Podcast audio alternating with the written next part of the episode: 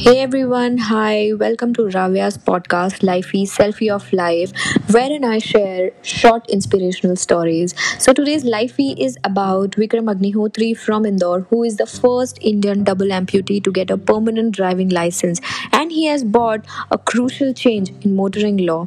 So Vikram Agnihotri lost his both arms to electrocution at the age of seven when he was playing with few of his friends and after touching a high voltage wire.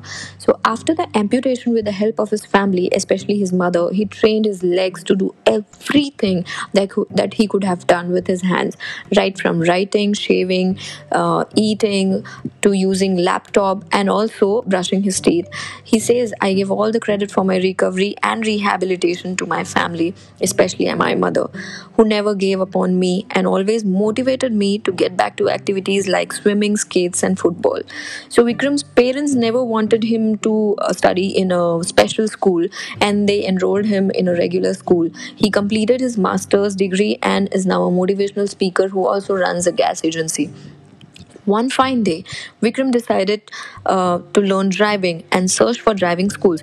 But to his surprise, there were no schools or training centers that offered driving license for hand amputees.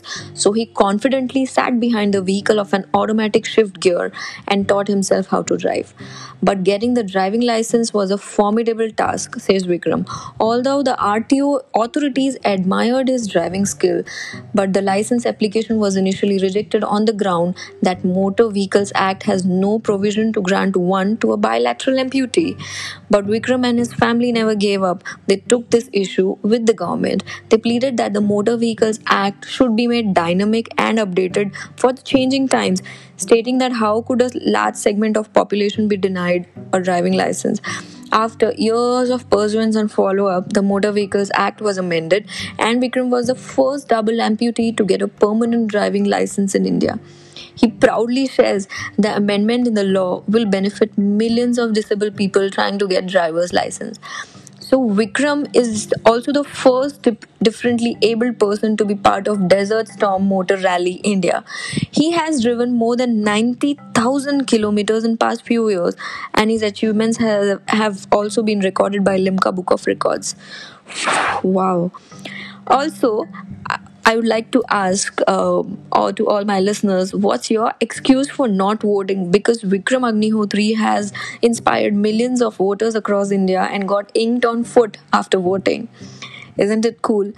Vikram has a great keenness for life. He's also a motivational speaker and aims to empower people with disabilities.